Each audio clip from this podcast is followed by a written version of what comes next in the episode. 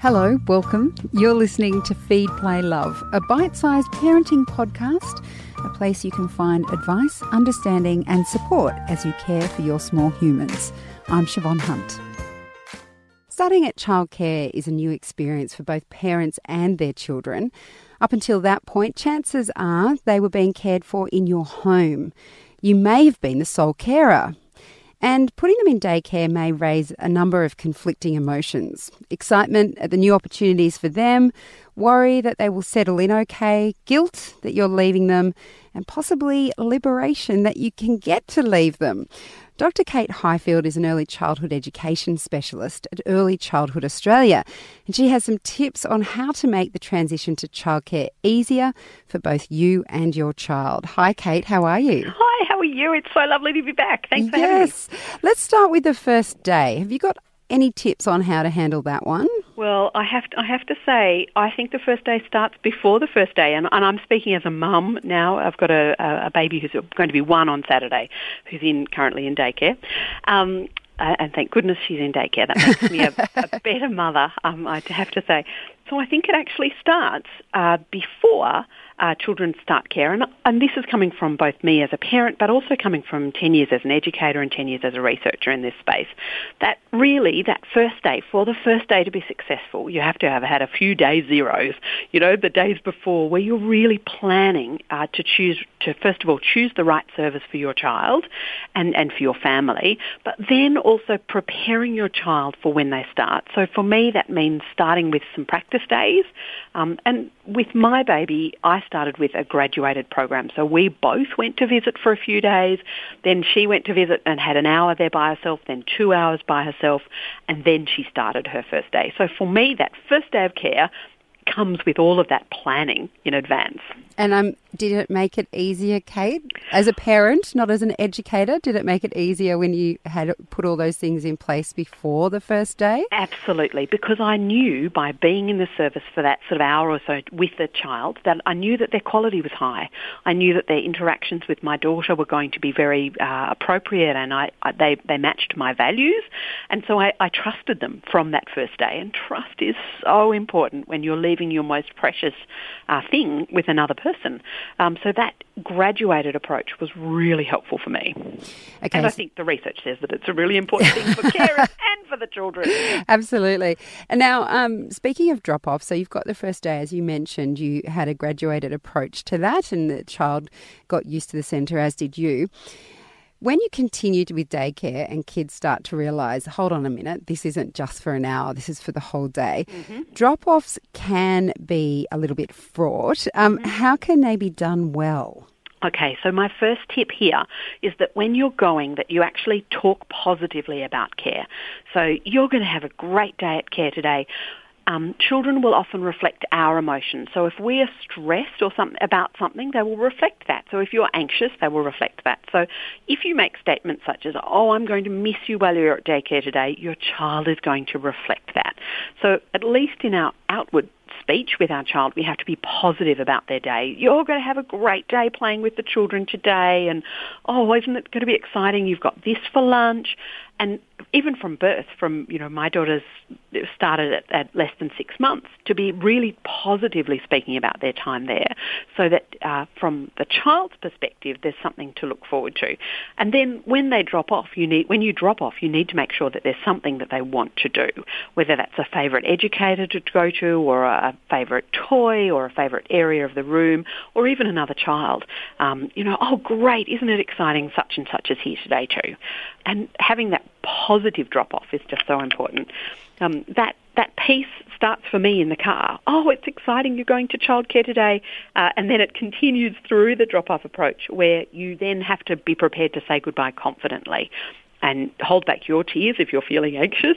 Um, you know, it's it's very tempting to sneak out or, or tempting to be upset as you leave, but we do have to put on that positive face for our children and say, have a great day and, and leave confidently so that your child has the understanding that you also feel confident about their space here. Every time I think of this, and I've spoken to lots of people about starting at childcare, um, and that is that message of being positive and happy when you leave them, and, and you know, so you're not transferring your own fears and worries to them. But I'll never forget, I heard one, it was a documentary, I think, that um, Jane Caro made. And it was about uh, boys and their mothers, and an adult man remembered when he was a child turning around and saying goodbye to his mum and seeing how happy he was, and his whole world was falling apart because she was leaving him. And he always thought that she was happy to leave him. So I'm wondering is it okay, even though you've got that positive face, to say to them, Look, I'm going to miss you today, but you're going to have a good day, and, and to acknowledge that you're sad to leave them, even if you're, you know? I think, I think there's a really fine balance. Um, mm. Um, you know, particularly. Uh, the research in schools is quite strong that if you if you think if the child thinks that their mother is going to miss them, that they may pine for you during right. the day. So we, we have to be have that balance of you know it's sad for me to go, but you're going to have a great day, and and I think really focusing in on the positive is important because this is for many women not a choice that they're making uh, because they they want to be child free. Um, although I'm sure we all want to be child free for a little while. Um, you know, many of us are making it for making that drop off for an economic imperative. We have to work, and so we have to have our child in care. Um, and so, you know, that's it's a it's a challenge, isn't it? And I think being honest is important. And there is something to be said in doing it quickly, isn't it? Like you said, don't sneak out. They need to see you say goodbye, but also you don't want to make it a lingering farewell, no. do you? No, and it's a reminder that I'll be back this afternoon or I'll be back after lunch or whenever it's going to be. And children don't necessarily understand I'll be back at five o'clock, but it, it could be I'll be back after afternoon tea or I'll be up at, back at pickup time so they understand what is happening. Um, and that also gives the educators a chance to remind them of, of that language, you know, and if you've got a, a slightly older child, then it's explaining the clock and I'll be, back, I'll be back after the clock says five or whatever it might be. Um, but th- helping them understand that they're, they're not there forever. Yes. someone, someone will be back. And whether that's your partner or grandparent or someone else, you know, being really articulate about, about that. And you mentioned um, one of the things that parents can do is work out if there is a favourite educator in the centre that your child really loves when you when you land at drop off. How can early educators themselves help with that particular time of day? Yeah.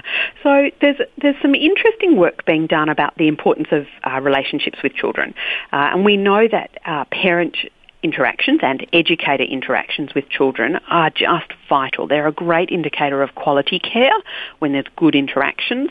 But we also know that sometimes uh, children are, are, more bonded, I guess.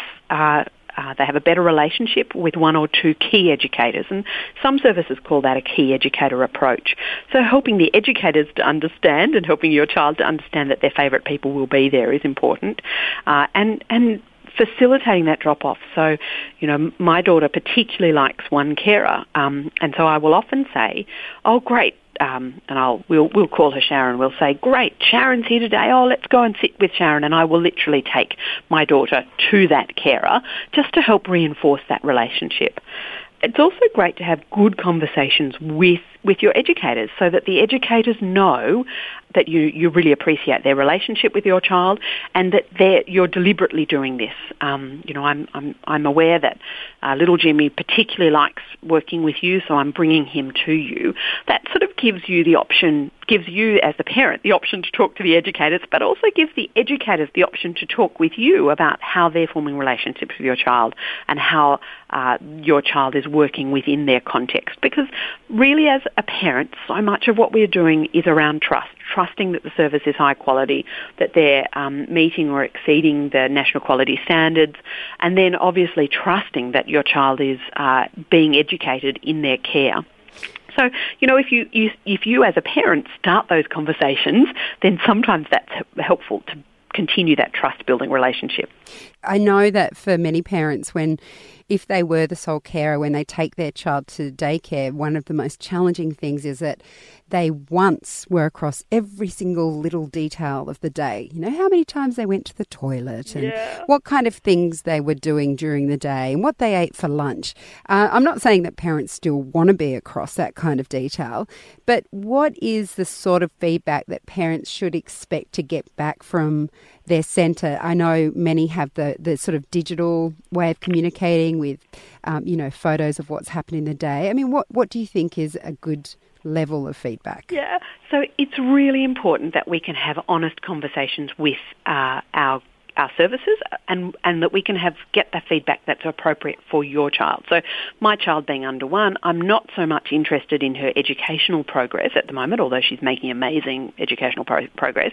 I'm really interested in the basic care arrangement. So I want to know when did she sleep, when did she wake up, uh, you know, what were her nappies like and what did she eat for the day. So my service keeps a record of all of that and I at pickup have the option of being able to access that, whether that be in a printed form or through a digital documentation approach. Um, what we have to do as parents is to explain what information we want to know. So if you've got a child who you're interested in their play experiences and who they played with, then on pickup we should be saying, so who did he play with today? Or uh, where did she play in, in the service today?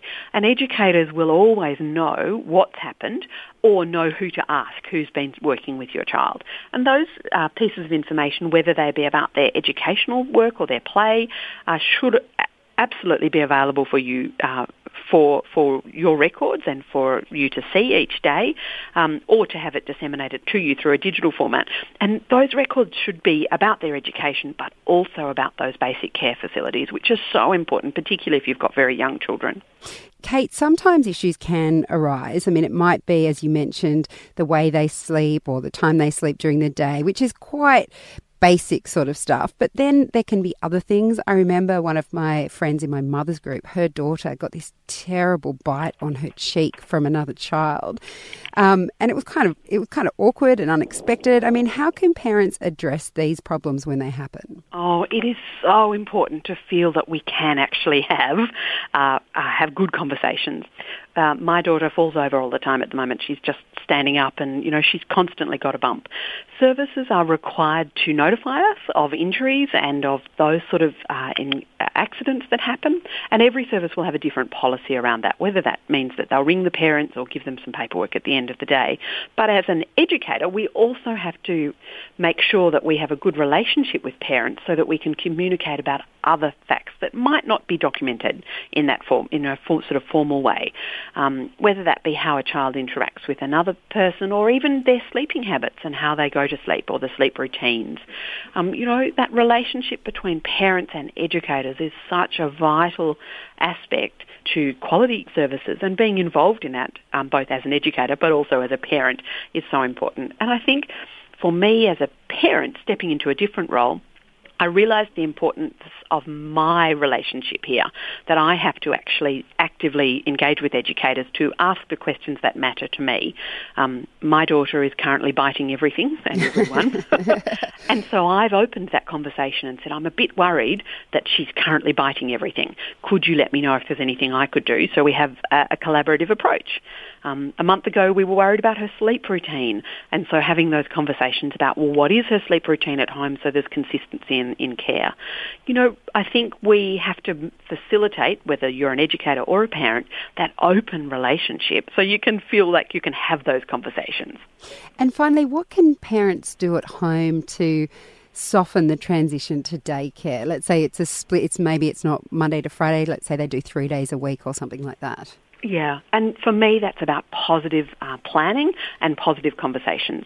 So, um, you know, many families have the, the week on the on uh, weekly calendar up displayed somewhere, maybe on the fridge, and you can actually say, "Oh, it's Monday today. It's a daycare day," and then tomorrow you'll be at home with me, so that we can actually start those conversations about what happens in our regular routine. The other piece with that is, is to have a routine. So in my house, nothing works unless it's packed the night before, and so I pack the daycare bag the night before, and, and I get that ready, and I say, we're going to, you're going to daycare tomorrow, so let's check you've got the things we need in here, uh, so that there's that preemptive and routine-based approach. The other piece that I'd encourage parents to do is to read books about children going to daycare, to talk about going to daycare, and even to have uh, conversations about what they might do at daycare tomorrow, um, so that there's some, some conversations around what is going on in your educational context. Kate, thank you so much for your time today. Oh, thank you. That was Dr. Kate Highfield from Early Childhood Australia. Feed, Play, Love is a babyology podcast produced by Elise Cooper and presented by me, Siobhan Hunt. You can get in touch. We'd love to hear from you. Email us at feedplaylove at theparentbrand.com.au. See you next time.